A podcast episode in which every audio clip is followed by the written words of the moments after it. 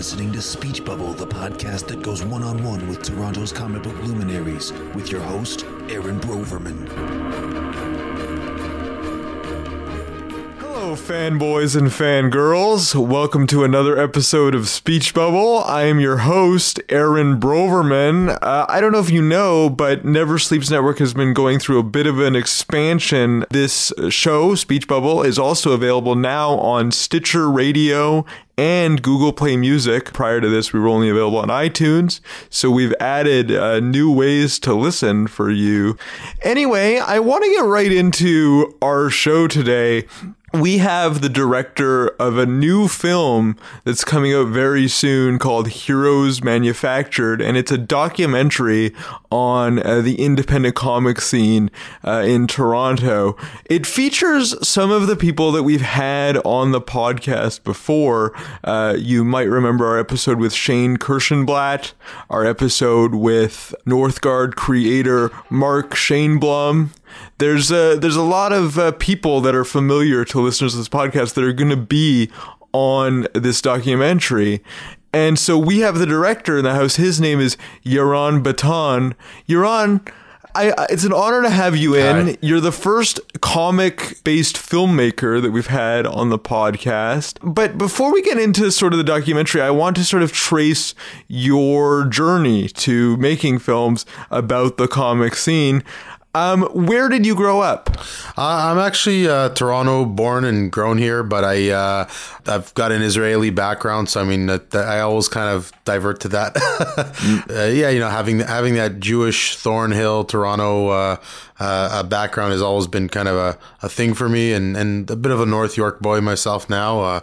now and in the past, so it's it's a mix of North York and, and Thornhill for me over the last probably three decades now. So yeah. well, how fitting because we're recording this on uh, Rosh Hashanah, so Shana Tova. Shana Tova. and uh, and yeah, this is awesome. So you grew up here in Toronto, and then how did you get interested in comics? Were you interested in comics before your film career? Or? So yeah, I've comic books, animation. That's always been something that I've wanted to since I was a kid. Just get into. Uh, I used to collect a number of comics. Wolverine was probably my ideal character, my icon, my go-to comic book as a kid growing up. I, I mean, it, for for me, it was like that issue one that I believe was like the 1988 Wolverine cover where he stands over the bodies of a bunch of uh, Vietnam, you know, uh, uh, war veterans and whatnot. Like he, he's just he's just as mean as it gets. And to me, that was like that's the iconic comic book that kind of got me in and character that got me into uh, loving comic books, loving story storytelling,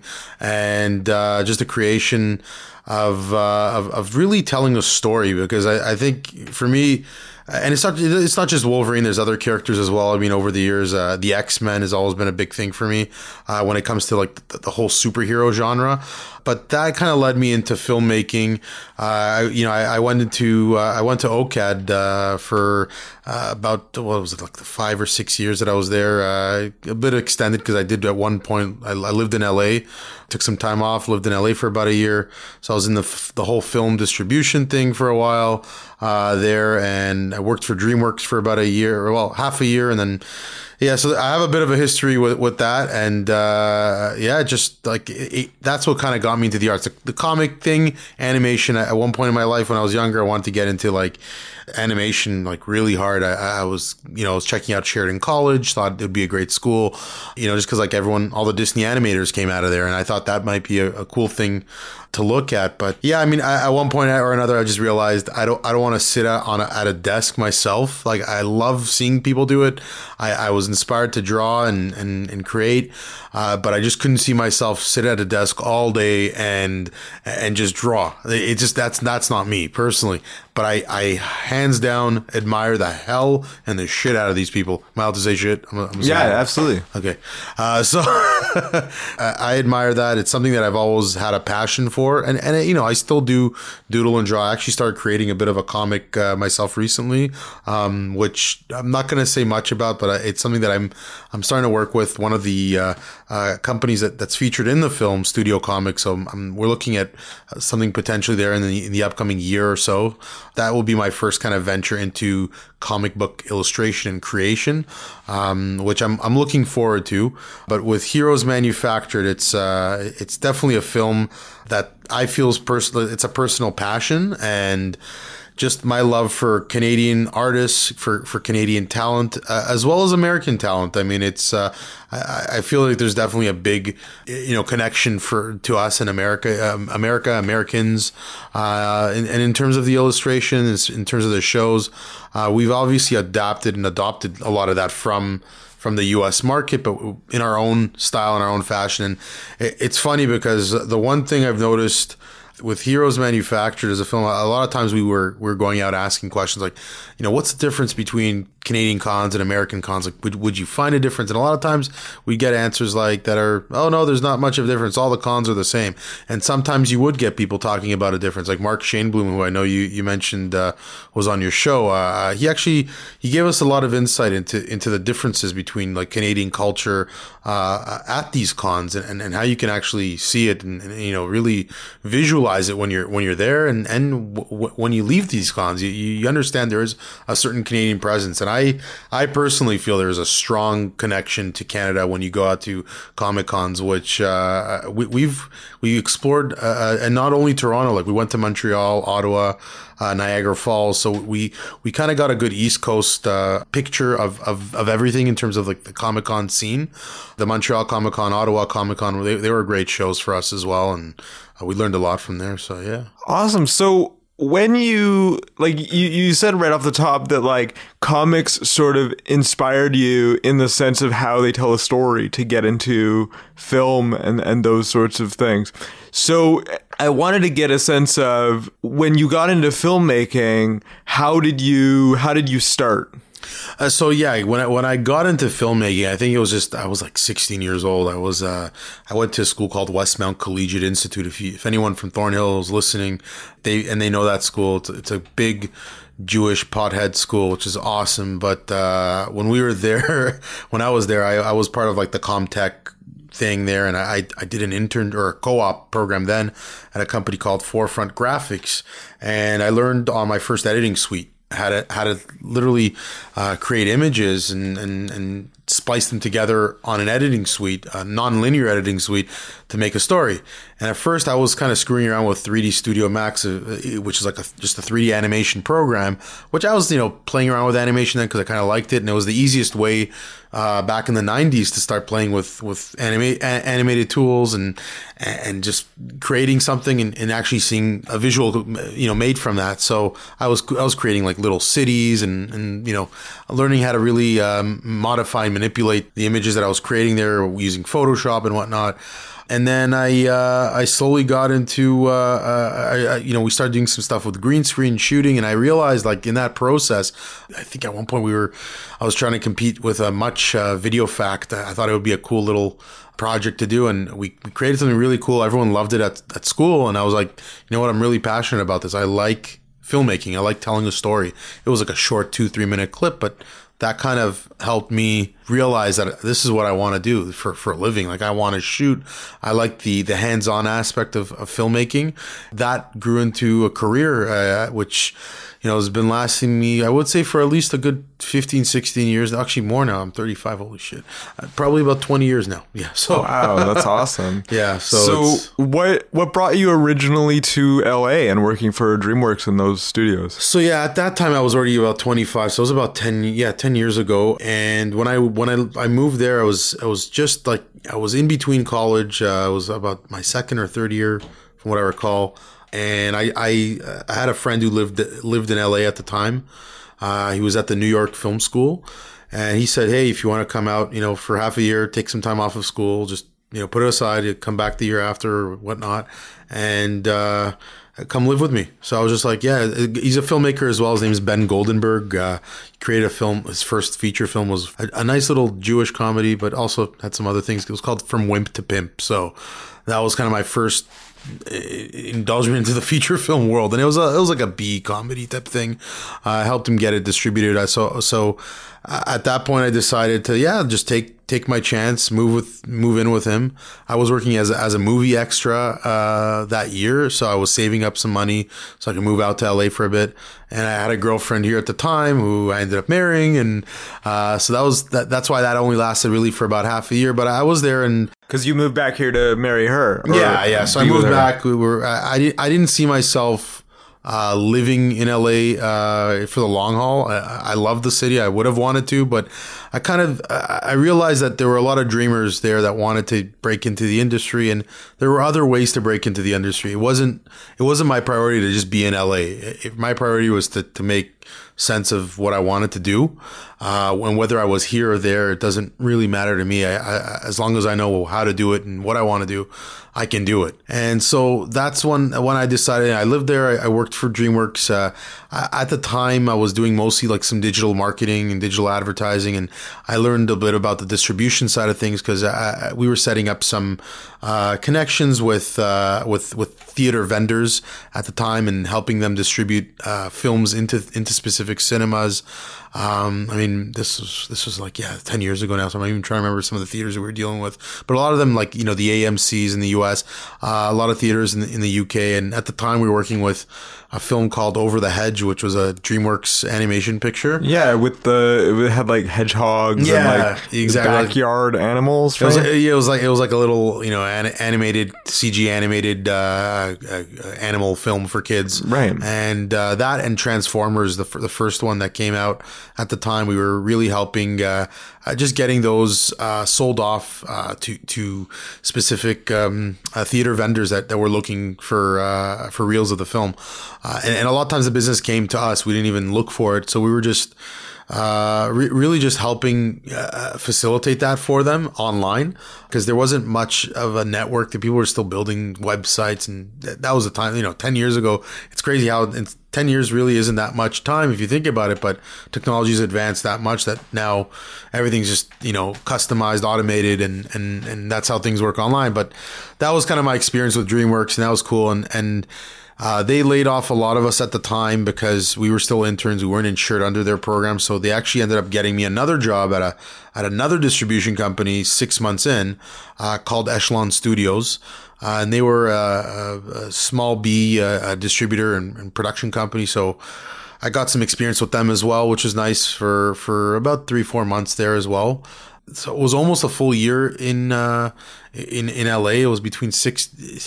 It was a while back. It was like six to eight months ish, uh, back and forth. So because I, I did travel back and forth a bit in between, uh, but yeah, it was a, it was a great time. Enjoyed the hell out of it, and uh, yeah, I mean, I highly recommend any filmmaker to at least you know attempt to go out to LA, whether it's for a year or so, just to see if that's that's their calling, right? And for me, it just wasn't, but uh, it, it helped open a doorway into into the, the things that I like and, and the things that I wanted to, to get into, uh, which is partially the the business aspect of it, but also the production of it. Because when I came back, I actually started my own business for five years at an office at uh, at Queen and Spadina. Uh, we ran it under White Knight Studios. Uh, Concept Media Arts was like a, a, the umbrella company for a few divisions. We did some corporate videos, and uh, we also ran a film festival through that. So there's a lot of things that I did just in in the cinema world for a few years, and uh, all that really did start from comics and drawing. I mean, I, I find that it was like comics and animation for me. It was kind of a mix of the both. That, you know, now I'm, I'm I've created a documentary about comic book artists and, and comic cons, which is something that I, I've, I've more recently in the last three years I've, I've been involved with. Uh, but I, I knew a lot of the people behind the scene, uh, like Shane Kirshenblatt, who's, uh, uh, he's, he's actually a friend from high school. I knew him back at Vaughan Secondary School, which is a school I, I went to just before going to Westmount. So, you know, the, it's funny how connections, you reconnect with people, uh, years later, but probably for the right reasons. And who knows the, the way the world works is, is kind of funny in its own its, its own way. But uh, yeah, I mean, I've connected and reconnected with people uh, over the years that uh, are all of a sudden you know comic book artists or, or filmmakers or producers or actors, and it's it's such a cool thing just to be part of that community here in Toronto. So. Nice. What did you learn about the distribution aspect of filmmaking, and did that help you to get your film that you're making now, Heroes Manufactured, uh, shopped around a little bit easier. Yeah, I I definitely it definitely helped. I'm still like yeah, a lot of like we we have a potential Netflix deal right now with with Heroes Manufactured, which is you know I don't want to say it's for sure, but we we got some interest from them, and once we we we put it out there, we're gonna see what what's gonna happen because uh, there's a couple of, of companies that we're dealing with, uh, Distribber.com uh, Kino Nation, where we're still looking at a couple of different you know options with regards to where we're, we're placing this online. Uh, I know Amazon's got like a video on demand type of service that's been quite strong. Yeah, Uh, their Prime service is Prime- only available in the US right now, like Hulu. yeah, But uh, maybe it could come to Canada at some point. Well, yeah. So there's there's some options there, and, and we're partnered with Without a Box through the festival that I, I run. Uh, it's called Cineview Film Festival. We have part two. It was called uh, Moving Image Film Festival. It's like another division, really. That was the one I ran for about five years, and Cineview was kind of like a, a three year annual event that we did. It was more of an awards, a one or two night type of event, and uh, yeah, I, I decided to bring actually that one back.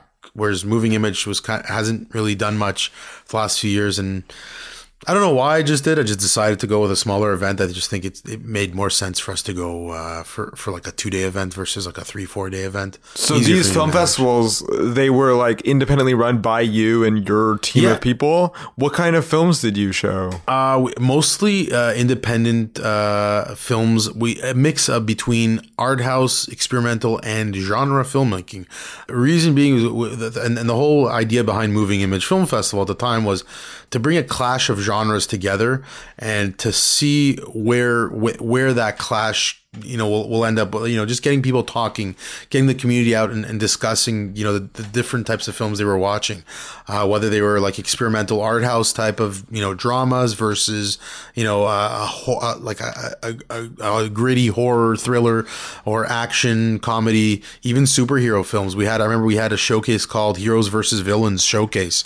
That was that specific showcase. Then we had the moving image showcase which was a showcase based on you know experimental uh, uh, you know experimental uh, art film uh, that that also played with with music. And we, we even had a I remember we had a there was a showcase called Musica which was like you know all music orientated. So uh, there was a nice selection uh, and mix of genres. And that's what that festival was about where Cineview was more tailored towards an, uh, an award ceremony and uh, this year with with Cineview, uh, we've got like a pretty big lineup. I mean, I'm just looking here at our flyer. Uh, uh, e- even the way that we've structured this, we've you know we have a horror film the same night that we're playing Heroes Manufactured.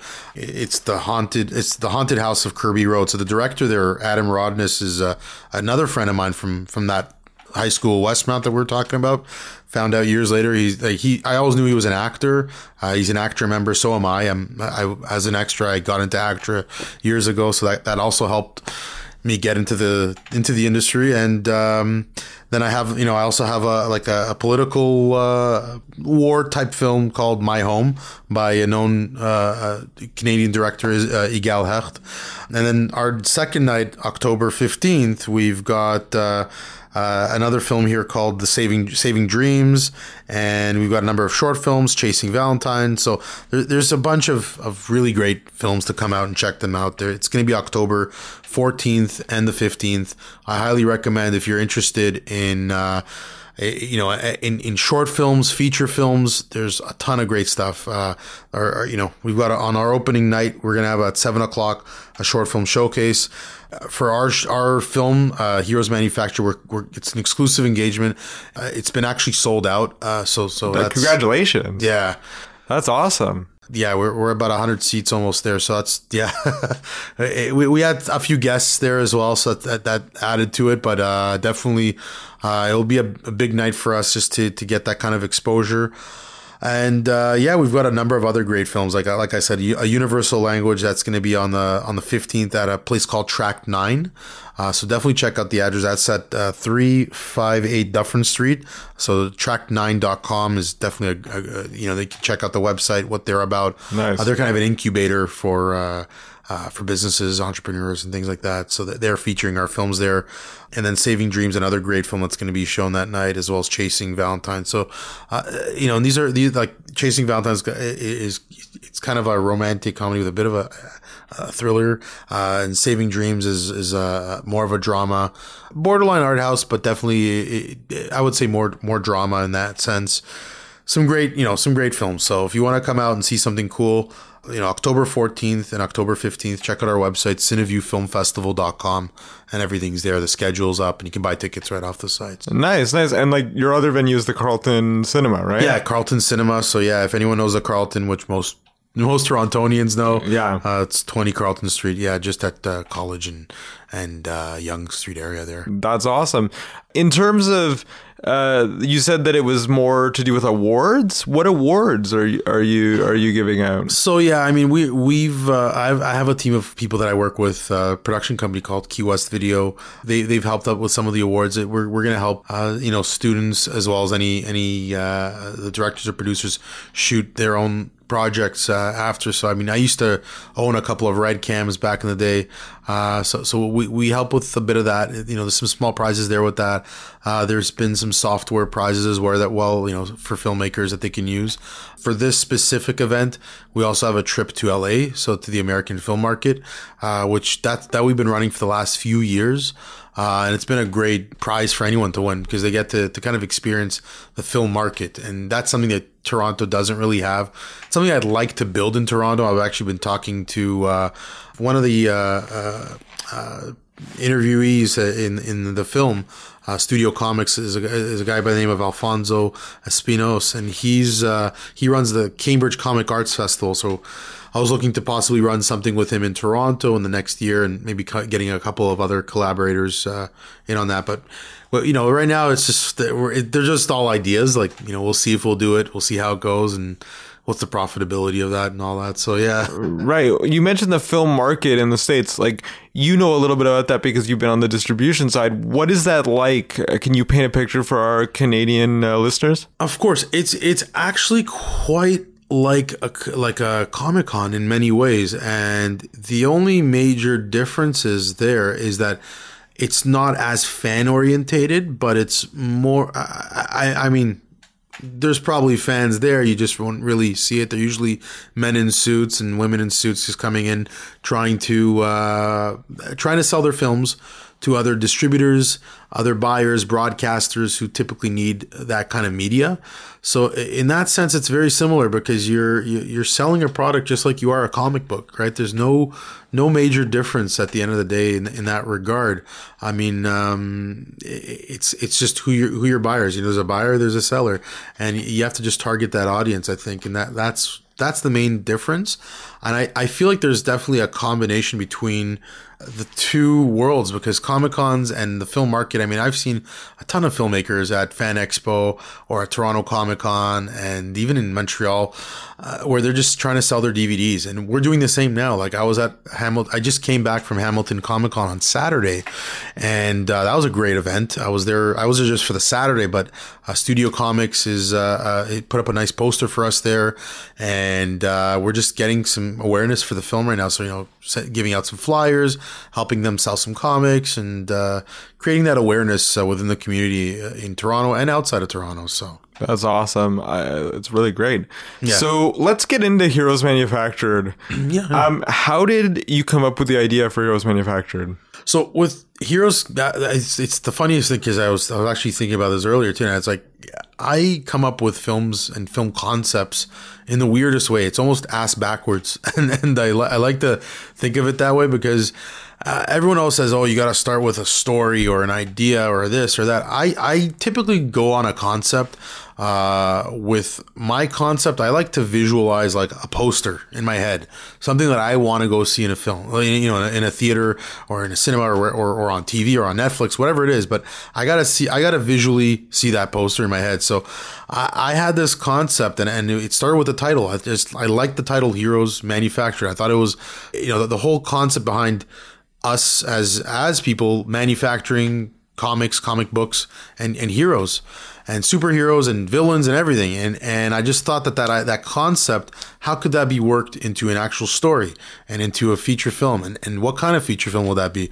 And, and the first thing that came to mind was a, was a documentary because the best way to tell a story about us as people creating, you know, comic book artists was through a through a documentary, and um, I just found that uh, that you know focusing on on Canada was something that I was passionate about. It's you know I, I always thought we have a strong community here, a strong culture, and a scene, and that's that's that's kind of how the, the starting of Heroes Manufactured you know came about, and we started with with Fan Expo last year, 2015 and uh, I decided then and there that we're gonna ha- we're gonna create more. You know, I was with another uh, film producer and, and and co-creator, uh, a guy by the name of Zavosh uh, Zaboyan, uh, a partner of mine that through other films that we've worked on uh, through my office. Um, and yeah, he's uh, he's been a huge part of this, an investor as well. Uh, Studio Comics also came on board to invest, as well as Key West Video Productions. So they they do corporate videos up in the Dufferin Steels area in Toronto and they helped uh, shoot the film for us. They helped uh, with in terms of resources. They they provided us with all the major resources for the film. They came out with cameras almost on every single shoot. Uh, the odd shoot here there where I, I, had to bring out my own camera equipment. Uh, I mean, we, we, were ready for that. So we we always had two crews uh, at every event. Uh, well, I would say at most of the events that we shot. So out of ten or eleven shows that we went to over over the course of a year, they were there probably about eight or nine of them. So it was pretty strong having them there. Right. And there have been other documentaries in Canada about the comic scene. One other one that comes to mind is Lost Heroes, which focuses on uh, Canadian superheroes. Um, how did you decide what aspect of the comic scene you were going to focus on? Yours is very, from the trailer, it's very local. It's very Toronto centric, as far as I know, uh, just from the trailer, in, in terms of the people that you feature and that sort of thing. So, how did you decide? I mean, like you acknowledged, it's a big scene. How did you decide what aspect of the scene that would be part of your documentary? So, what, in the final documentary, just to let you guys know, like there is more than just the Toronto artists that we feature. We do feature a, a guy by the name of Latif from Xyle, which is a Montreal-based comic book. Uh, however, uh, we definitely featured uh, uh our main, our core team in Toronto because that's obviously where we're from, mm-hmm. and it was the easiest, uh, easiest for us to access in terms of uh, getting to know and get, getting familiar with many of these these artists in, in Toronto who actually do travel to many parts of Canada, and and we figured by traveling with them and following their story, uh, we'll be able to see other artists in Canada, see see their challenges, try to understand uh, the their take on on comic book creation as independent artists. So uh, for us, it was always. Uh, I mean, I even when I looked at, I knew what I knew about Lost Heroes a couple of years back. I remember seeing the the poster, and I, I think it was Telefilm Canada was involved. If not them, there, there was definitely either the OMDC, the Media Corporation, was able to uh, uh, facilitate some some funding for them. I, I, definitely investigated that before even starting our film, and I found that there that that specific film, great film by the way, was was th- their core was really focusing on the uh, on the Canadian history of, of comics, right, and not so much the independent artists. So we have that take of, of the Canadian history, more of an introduction to our film, just so so our audience is aware of of, of that aspect, but uh, we wanted to explore the artist a little bit more. So we you know we start off with Richard Comely as, as someone that we we, we, we discuss in the film, creator um, of Captain Canuck. Yeah, creator of Cap- Captain Canuck, as we all know, and and uh, just an amazing guy uh, all around. And uh, we spoke to also Fadi Hakim from Chapter House Comics, a great guy as well.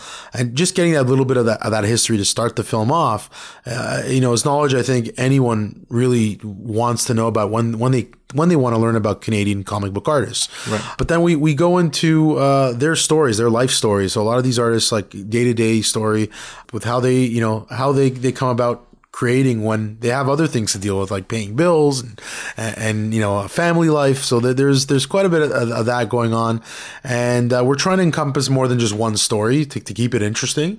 Uh, you know, it's, it's it, it, I can say that there's it's definitely not stale in any way, uh, and also the, we're showing the Comic Con life from every event. I mean, there's probably going to be a good minute a minute intro per event that we go to, uh, just in the documentary. So we know in Toronto you're going to see uh, some of the celebs that come out, some of the cosplayers that come out, the different events that are that are there. So and you know some of the celeb Q and A's as well that were were just important for us. Like I, we have featured uh, we have Stan Lee featured right now in it, uh, Kevin Smith, um, and a number of other artists as well. I mean the, the list goes on, but you know it might be like a few seconds here there versus like a good segment where there was something important that we we used in the, in the film. So yeah, I mean, it's it, there's a lot of good content there, and it's shaped to actually have an arc in terms of the, the storyline. So there's there's you know there's uh, there's there's some interesting aspects to it, and there's you know there's a good beginning, middle, and end to the film. So and you wanted to cover the Comic Con life of the artist specifically, right? Well, yeah, the Comic Con art uh, part of the part of the artist is is probably the biggest part of what we're trying to cover in the film. But we do also go into their own personal life, so we're we're kind of taking between their personal life to the Comic Con, and it, it's quite interesting because it shows you that that dynamic uh, in their life of, of having the it's, it's almost like having a second life if you think about it. You got your family life at home, wife and kids, and then you know, and that that's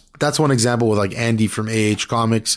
Uh, if you guys are aware of him, a great artist, but he's you know he he works with Shane Kirshenblatt, uh, I believe on the Niagara project, which is yeah yeah. One, uh, one Shane did the cover for that, I think, for, yeah. and he uh, Alternate History Comics publishes uh, Moonshot, which is the Moonshot, anthology which, of uh, native uh, Canadian storytellers. And, yeah, and, and, and Andy talks quite a bit about that. They, I think they just recently uh, uh, matched their, their Kickstarter. They they, they earned about sixty five thousand dollars. Yeah, for the volume two of Moonshot. For volume two, yeah, which is incredible. And uh, I mean, that's what these guys are doing. It's it's unbelievable. The fact that these artists can earn an audience. It's not even the money; it's the audience. The fact that, like, to me, when I look at, at that, I look at they, that guy has an audience of people who are, who love his work that's just fucking cool. Like him or Ty Templeton, which is a big part of our film as well, is local artist many people know him, obviously. Yeah, Ty uh, Templeton is one of the mainstream artists that you feature in terms yeah. of he's worked for Marvel and DC and those sorts of. Yeah, companies. I mean, on our poster, if you look on our website alone at heroesmanufactured.com, you'll see like uh, it's pretty much all of them. Ty actually made our poster, so we got him to uh, uh put that together. It's it's after Gil uh, Gil Kane, so uh, you know it's mocked from that that that giant size X Men. I was it was always a big thing for me because, like I said, I'm a big X Men Wolverine fan. So right. yeah, and it, it's funny we have Shane on there, Alfonso Tai, Meaghan Carter, great local artists. And, and, so we even have a segment that we're featuring female artists because we feel like that that's something that's not even discussed in a lot of uh, a lot of comic book films. I think we're one of the only ones that are that are doing it in a way where we're actually discussing females in comics, which you know, I wish we. It was hard for us to find uh, women to talk to at at the cons, and how as, so? Like as much as as you know, like TCAF for example, you'll you'll find I find more female artists there versus the comic cons, like the big the big events, and it's I. I Did you find out why?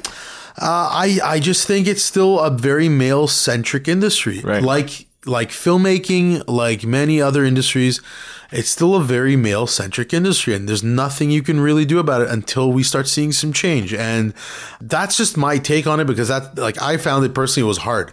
We had to do research. We had to find out. Shane actually helped us uh, meet Meaghan and uh, the people behind, um, the comic book embassy. He, he, mentioned them to us, and then Ty put us in touch with them as well because they're right across the hall from him, so that helped.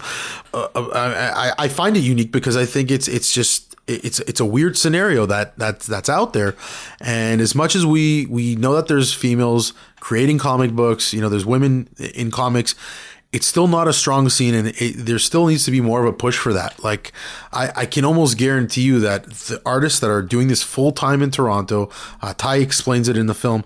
I can almost guarantee you that uh, women are not a majority there and there are a few women. I think Meaghan Carter is one of them that we discussed in the film uh, quite a bit, as well as uh, uh, Megan Kearney, Kearney or uh, and she she kind of also has her take on it, but uh, they're doing it out of passion and and and you know maybe maybe it's also uh, you know lifestyle today because you know you know having kids is, is another aspect so maybe that's a big part of you know career whether someone wants to to have kids or not. Mm-hmm. That could be an aspect as well. I mean, it, who knows really at the end of the day, but it's uh, something definitely worth investigating, which I feel we did uh, to a certain aspect in our film. I wish we could have done more with it, and th- there will be an extended version of this film. So I'm hoping to include more of that in there, and more more of other scenes as well that are are just interesting and and interesting to watch if, if you're part of that scene. So Right, right. As a fan, because you obviously got into this because you you went to the conventions as a fan and yeah, that sort of I, I've discovered I'm a fan now, uh, Right. which is is so weird for me because I never realized that. But I, I yeah. I, I'm as I, I'm as a fan as anyone else is. So. right, right. So so having gone to conventions as a kid and like getting into comics uh, just because you liked comics. Well, I never went to conventions as a kid. Oh, you so- didn't? No, no. So the thing is with me, I just used to go to the local flea market to buy Okay. comics. But I got into I, my first Comic Con was actually only recently was in 2014. Right. So really, Comic Cons are a new thing for me. Okay. I, I you know I watched the I remember watching um uh, was it the uh, Comic Con film A Fan's Hope thought it was a great film that got me interested definitely uh, into the whole Comic Con scene but yeah the the the, the Comic Con phenomena is is a pretty new to me in that sense but the artists and the comic books and the art that that, that just comes out of there uh, that's familiar grounds and I, I've always been a part of that I've always been an, a fan of that since day one so because I was gonna say, like, you get a really unique perspective as a filmmaker, seeing that from the artist's perspective. Because Yeah. you go around to like their hotels and doing doing that kind doing Yeah. that kind of thing, right? And a lot of fans go to go to comic conventions, but they don't get sort of a flavor of what a comic convention is like behind the scenes Of for course, the yeah. guests, for the for the artists. I kind of um, got to see both sides, which is cool. I mean, when I look back at this, probably when I'm like, you know, like you know, 80 years from now, or God knows, I'm hoping I live that long, but I, I'll look back and I'll say, man, this was this was cool. That was a cool part of my life. That was something I got to experience firsthand and be a part of those lives, but be a part of those people's day to day. You know, I got to even help them out. Like uh, like I said, I just recently helped out Alfonso at at, uh, at the Hamilton Comic Con, or you know, you know, in- interviewed Shane at his house. you know, I, I came over and got to meet him, got to see what his life was like uh, at home. Uh, same with Andy, you know, with his wife and kid, it, it, and it's it's uh, two kids. Sorry, and uh, yeah, it's it's it's fucking cool. Like it's really, really cool. And I liked uh, just every aspect. Same with Alfonso. Same thing. Like we, we went there, went to Comic Book em- Embassy, and uh, got to see how artists work firsthand in their studio space. And even Ty Templeton, we we interviewed him teaching people. You know, like we, we got him right there. uh, Like like instructing a class of, of young artists, young illustrators, young Canadian illustrators, and there was like ten of them or ten or twelve of them there. Like they, they were creating, and it was just cool to see that. Like that's part of Heroes Manufactured. It's it's artists learning how to create heroes. Our artists learning how to create art, and and and to me, the real heroes are the artists. Like that's something that's just so cool. Like I I find that a guy like Shane, and then that's why like our poster. If you look at it, it's literally it's all the artists. They're they're they are their own heroes. That's something I think that no one's ever really thought about that that irony, you know, behind it. But uh, I I see it. I actually do see it. I see it with every single one of the artists we've interviewed in the film. I feel like it. Uh, this film, I, I I'm thinking. I have a feeling it's just going to open a lot of doors for, for me as an individual. I think it uh, it helped me tell a story in in in a way that encompasses a team of artists uh, in their in their own unique individual ind- individuality, uh, but also, uh, and I don't like to use the word collectively. I just have a my own philosophy, but they definitely work well together uh, in collaboration. Uh, in and out of the in and out of the film. I mean, you might be able to see some of it more in the extended version, but in in a way where you really get to understand that community, and that that I find was unique and Uh, my, my perspective on these artists and the industry is that there's there, there's more to it obviously out there. There's always something more i can learn.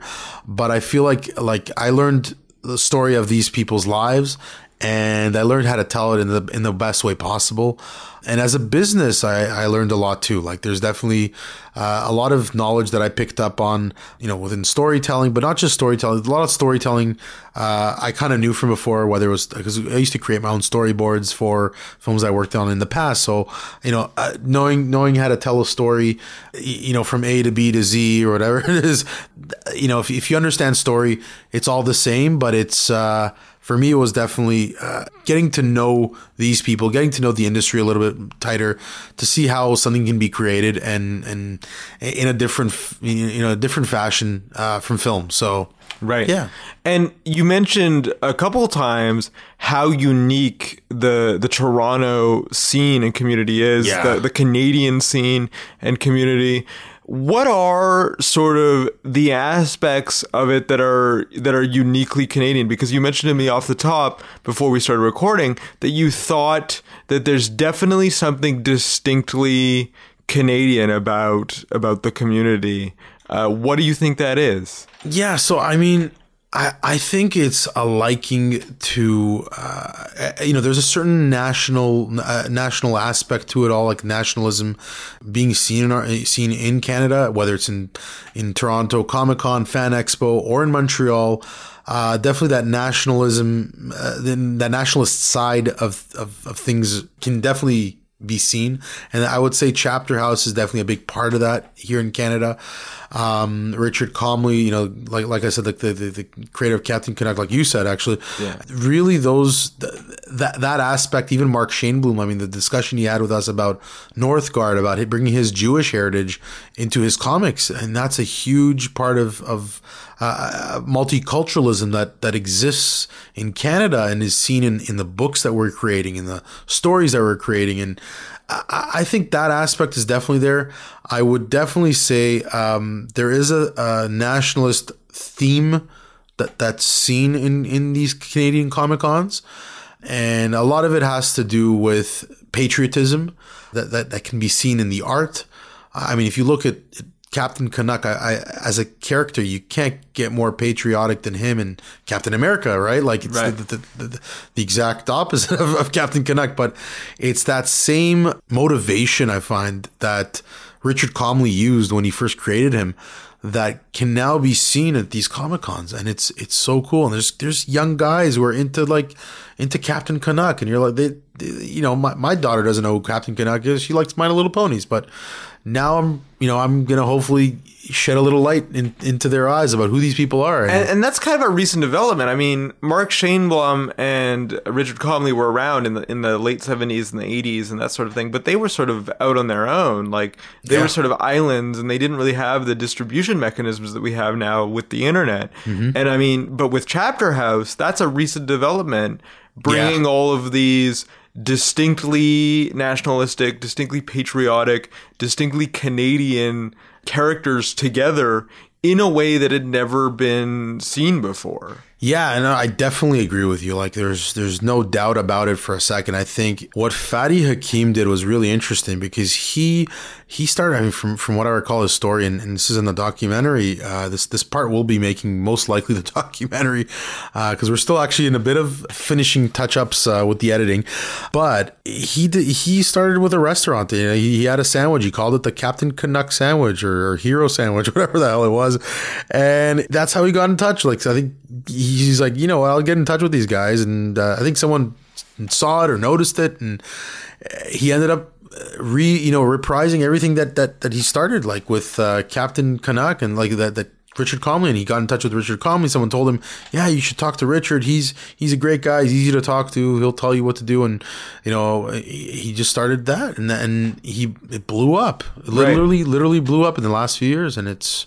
I mean, I, I was uh, invited. Unfortunately, I couldn't make it out at uh, Niagara, the Niagara Comic Con. They had like a, uh, I think it was like a sixty or I don't know how many years it was, but not sixty years, but it was probably like twenty year anniversary or twenty fifth anniversary for Captain Canuck or whatever it was. But they they had a party there uh, at Big B Comics uh, in Hamilton, or sorry, Niagara, that was them celebrating that. I, I remember walking into B, Big B Comics. Uh, I went with my wife one uh, for one weekend uh, to Niagara Falls, and I was like, "Yeah, let's go check out this comic book store. It's really cool."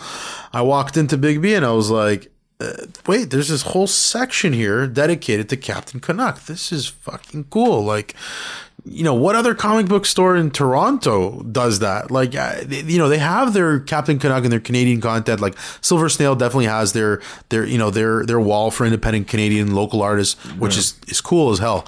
But you don't see that kind of passion. You don't see that kind of patriotism for Canada and and seeing that in Niagara Falls, which is like you know a border city. Like, man, those guys are fucking patriots. Like they- they're as they're as patriotic as it gets.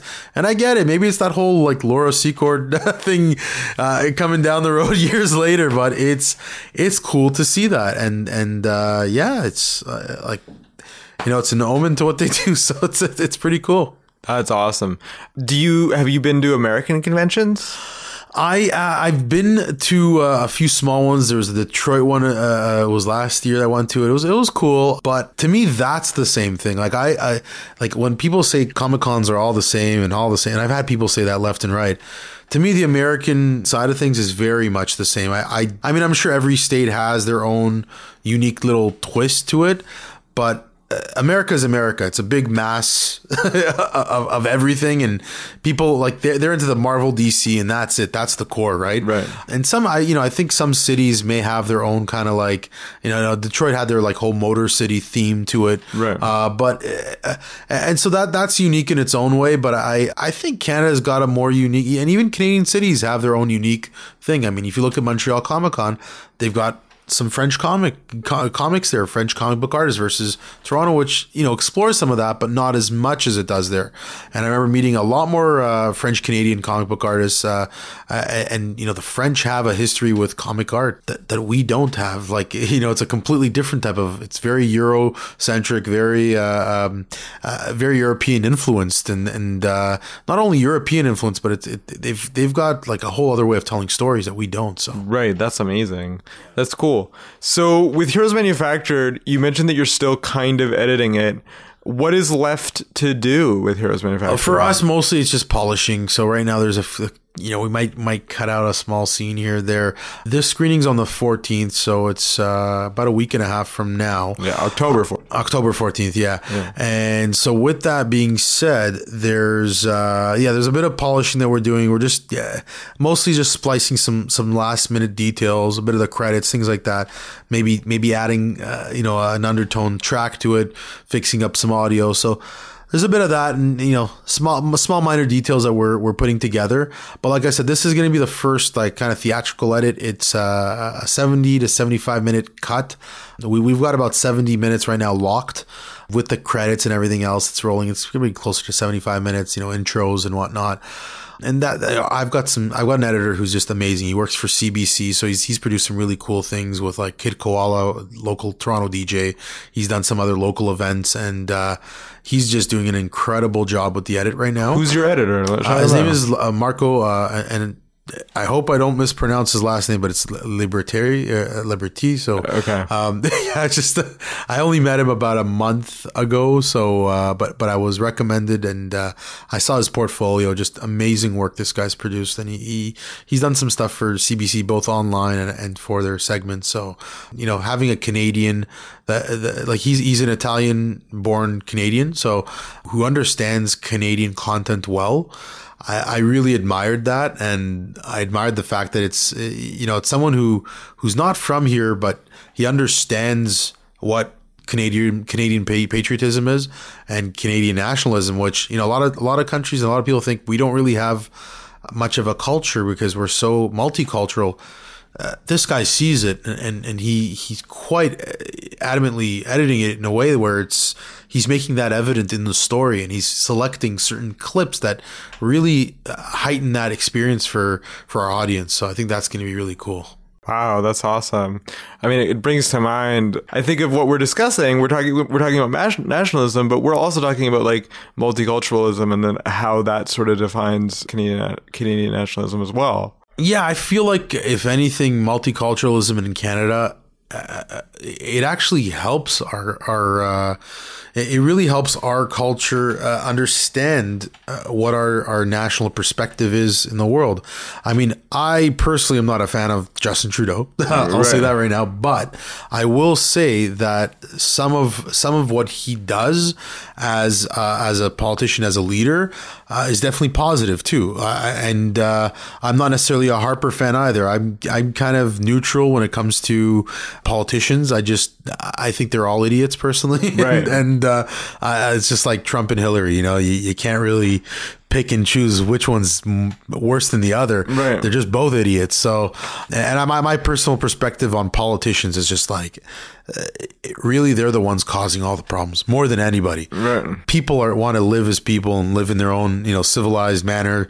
Uh, sure, shit hits the fan every so often, but you know we we want to just li- live and coexist together. And I, and I think Canadians know that, and I think multiculturalism knows that here in Canada. And, and uh, it's weird to say to use it, you know, in that context, but people, Canadians, whether you're from Afghanistan, uh, Israel, Italy, you know, Cuba, wherever it is, we understand how to coexist here. Whereas in you know in the U.S. Uh, I find that, that a lot of the times, and it's not like they're not aware of it, because you know I've, I was in Buffalo recently, and, and Americans are aware of their their issues, uh, so they're not they're not completely out of it. But uh, I find that the, the government definitely helps stir things up in a way that's not healthy, and there are groups and, and cliques there that are are you know causing more problems than they should. You know, in Canada, for example, if you look at like Black Lives Matter, yes, there's uh, you know it's it's something that's uh, that, that's politically spoken about here. You know, awareness is made. Well, there is Black Lives Matter Toronto. Yeah, that and- is a thing. Yeah, mind you, I I personally just I'm I'm against collectivism whatsoever Right, in yeah. whatever shape or form. So I'm anti BLM, but I'm anti many other groups as well. Yeah. and I just think uh, you know we're people. We need to live together. We need to coexist together, and that's the bottom line. Like whether you like it or not, I don't care if you're black, Hindu, Jew. Uh, we're, we're we're in it together. You know, Right. if not, we're fucked. So let's just let's be honest and you know kind of accept that. And and I think comic books and and, I think a film like ours actually shows that it, it- people whether you know everyone here is from a different uh, you know one of our lead stories here he's a Mexican Canadian. He was born in Mexico, came to Canada. Alfonso Espinos from Studio Comics. And we explore a story with him. He's he's probably got the biggest arc out of most of the characters shown in the film. Right. It's because we had more time with him, but he is a Mexican-born Canadian who who learned about uh, about Canada, but you know, but he's living the Canadian dream. We always talk about the American dream, but nobody ever talks about Canada. So, what is the Canadian dream? And, from uh, his perspective, Well, for for Alfonso, for example, I I find that it's he got to be be part of a community that I don't think many American artists get to be a part of, and I think that cultural community is is definitely the probably the biggest aspect of his life that I've found in the film, uh, and, and he talks a bit about that in the film. I think again we're going to see that more in the extended version. But but that sense and and also that entrepreneurial motivation that that he learned here I, I think that helped. But uh, yeah he, he he became part of a big community. He has a lot of Canadian supporters both from the Niagara region Hamilton. You know at one point we met the uh, Cambridge uh, um, MP and she she was discussing kind of her history with Alfonso and starting up the Cambridge Comic Arts Festival. I mean this is a Mexican who came into Canada and started the Cambridge Comic Arts Festival. When I think of Cambridge or, or you know, in, in the most stereotypical way, I think just a bunch of white guys, farmers that live out in, in Cambridge. And I, I, I don't care to say that. I can say that right now in front of you, in front of any, anybody, but it's not like that. Canada is a lot more diverse than we expected, and it's not just in the city; it's outside of the city, and it's it's it's fucking cool to see that. Like, it's really cool to see that. So. that's awesome. That's awesome. And what I notice is like the the the community is a lot tighter than uh, like in terms of they support each other, they're rooming together, they're working together. Yeah. they're going out and partying after. Com- comic book embassy, perfect example. Right. These are people who who's, who start a small office unit with with a bunch of artists that just want to create. To me, it just seems like they don't even care about the. I mean, obviously they care about money, but that's not what drives them. The, the creational aspect of it drives them more than anything, and that's that's just cool. As a filmmaker, what do you think of the way that the funding mechanism is set up for filmmakers in Canada? Have you? What about the financing for the film? Have you struggled to get financing? Has it been easy? Um, like what? What? yeah, do I you think, financing is shit in Canada. Okay. just like it is in the U.S. Though I don't think people. Well, people. A lot of people say uh, Americans are more supportive, and we have a few artists that say that in the film too. I've I've lived in the U.S. I have parents that live in Miami, so I get it. It's money's hard to get anywhere you go, and I've worked in sales. I, I and I worked in other things like I I you guys might not know this about me, but I work in corporate travel. That's something nothing to do with filmmaking at all. However, I was just at a bunch of TIFF events and a bunch of other events. I, I my work pays for me to go to comic uh, to Fan Expo in order for me to, uh, uh, to to find companies to work with. One of my clients, and I, I don't want to really say this, but they're a big time publisher, a big time comic book pub- publisher, one of the main four to five companies that are out there. Okay. They're not the Marvel DC, but they're one of the ones just after that. So I'll, I'll leave it at that. but they're one of my corporate clients for, for corporate travel. And Right. uh, I got that connection from just being at Fan Expo two years ago.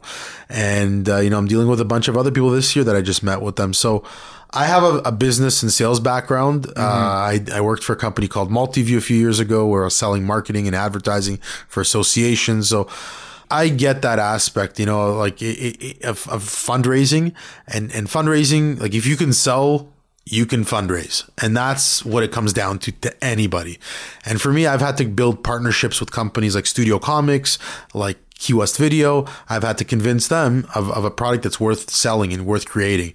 And, you know, they see the vision and, and yeah, I mean, I think it's going to be a very cool ride. And there's another partner that's also involved. Like I mentioned, Zavash, he also helped finance a good part of the film. So Are you doing any like community fundraising in terms of Kickstarter or Indiegogo or those sorts of things? Indiegogo, uh, we we launched. Um, we we definitely launched it. It's still not over, so if you can definitely help us out, we we would love any kind of help. It's more for post production. I uh, we had a, a bigger goal than we expected, but uh, whatever we get will definitely help the film, help finish the film.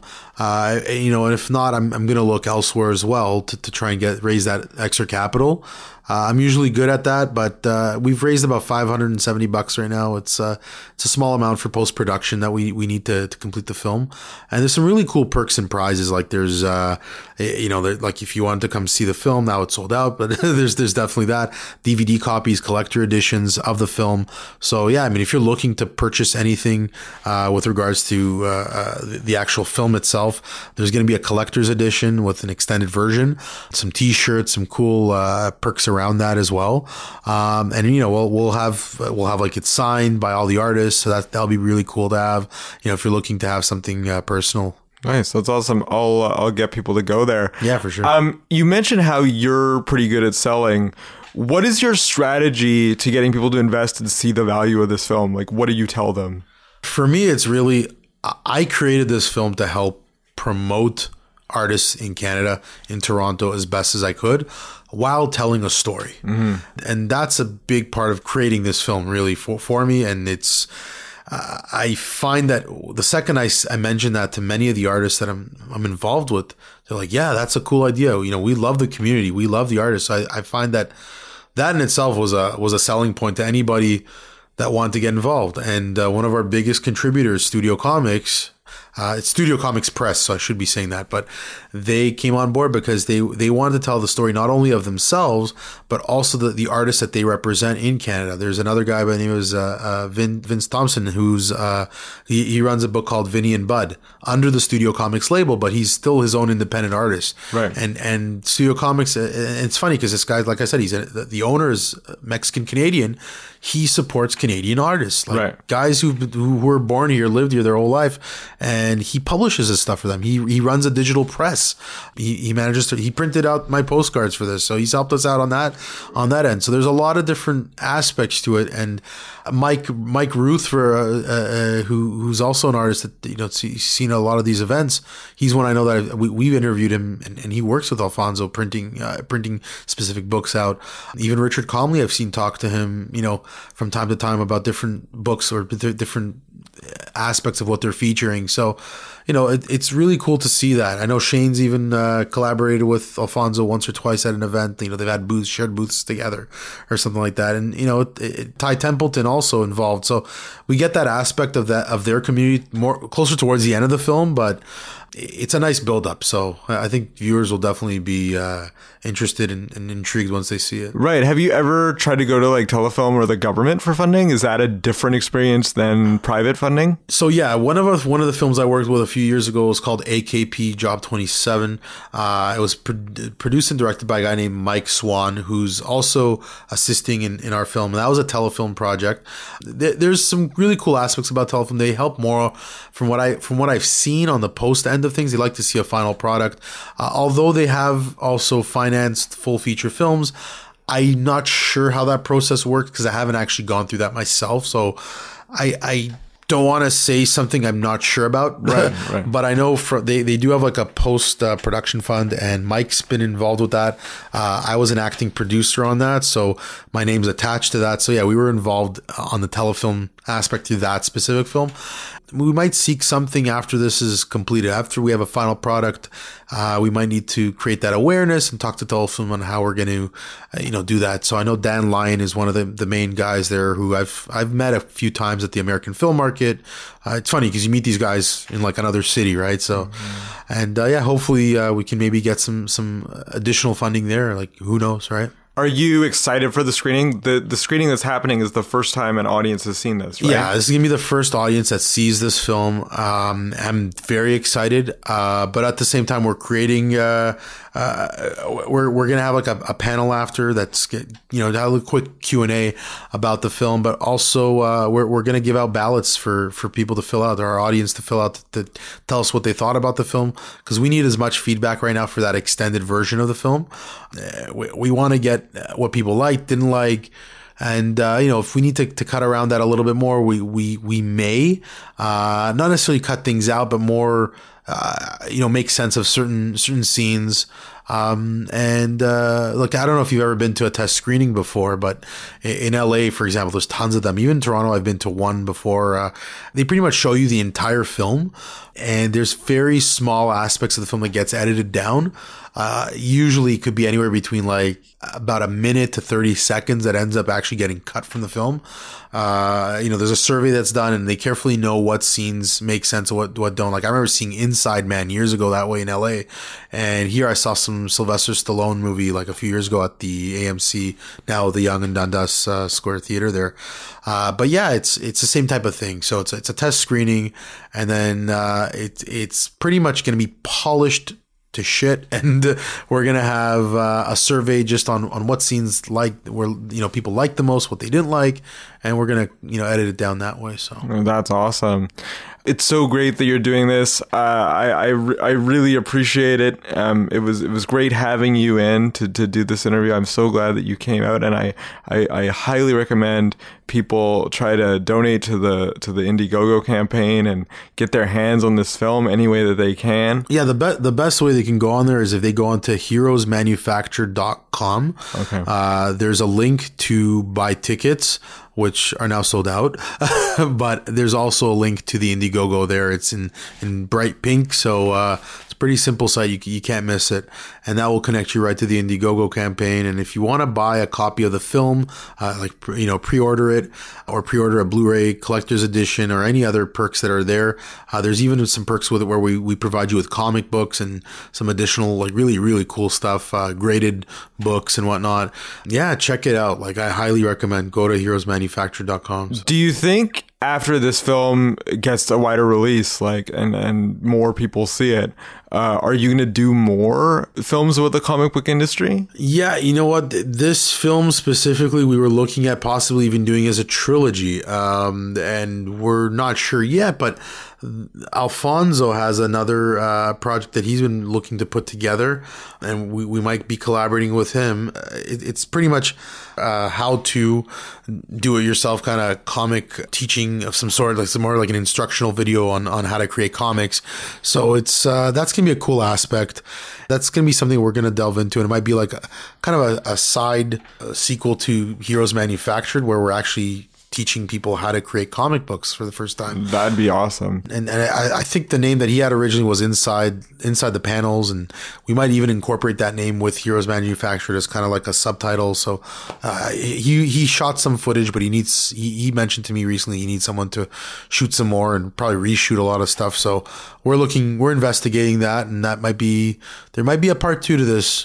Don't know yet, but for now, let's stick with the one, and we'll see what happens. So. As far as the one goes, are you planning on shopping it to f- festivals and getting wider distribution? Oh, definitely. FilmFreeway is definitely a way that we're planning to take it to, but also through Withoutabox. We're, we're a Withoutabox, an IMDb uh, partnered company uh, through Cineview Film Festival.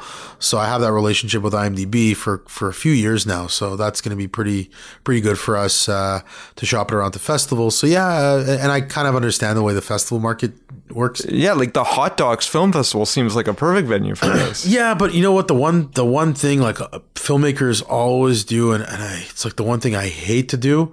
Uh, they'll create a film for one specific festival. It's the worst idea possible. Never do that. I I will say hands down. Oh, uh, because I've owned the festival for five, six years and, and I know exactly what it's like you should never ever have that as your main goal. It should not be a goal to create a film for one festival. Like I've had people I met, oh, I made this movie for TIFF or I made this for Hot Docs. Worst fucking idea you could ever do. And I highly don't recommend you do that. If you're going to make a movie, make it because you love the fucking subject. Make it because you love this idea. Make it, make it because you love the, the, the, the people that you met in the film. Don't make it because of a festival. It's just a horrible idea. It's just, don't do it. That, that's it's it's horrible. Like I've been to Sundance, I've been to a lot of big festivals globally, even to Cannes, and it, it like they're great events, but if you want to get the kind of exposure, festivals mean nothing. I've seen movies that have made it big, made money, and have a huge uh, a huge liking to it, whether it's critically acclaimed or not even that's bullshit. Uh, it might help get some more points and maybe you know grow some audience here or there. But if people like your movie or people like your story, they're gonna like your story whether you like it or not. Even Rotten Tomatoes, as much as yes, they're pretty accurate when it comes to their their grading of, of movies. At the end of the day, I've I've disagreed with Rotten Tomatoes a, a number of times. Like uh, there's there's movies that are great that you know, uh, The Room for example. No, that's a horrible idea. But, but, but, no, that's really a horrible idea. But no, there's so many movies out there that really are great and don't get the uh, you know don't don't get the the proper review that they they're, that, that are needed. And some of them don't even go through Rotten Tomatoes or, or through some of the main you know the main hubs out there that that, that review these or critics. So really, at the end of the day, you have to do it because you love the subject and because you're passionate about something. And if you know that's something you want to do and something you love or support, do it. Do it for yourself because uh, you know you're going to grow an audience. That, You know, if you build it, they will come. I, I do believe in that, and uh, it's one of those things that yeah. I mean, I think it's going to it, we're to definitely make them come to our film. So that's awesome. Okay, man. Well, where can people find you on social media if they want to get in touch? Uh, yeah, Facebook, Twitter, a lot lately. Like we're we've I've got two accounts on Twitter. So uh, there's Heroes MFG. Uh, that's one of my accounts, and then there's M uh, M I F F E S T. So Miffest. So at Miffest or at Heroes MFG, and um, yeah, th- those are the like the two on Twitter. Uh, Facebook, uh, just just look up Heroes Manufactured. You'll find us everywhere. Uh, you can check me out as well. Yaron Betan on Facebook. I'll, I'll I'll friend you.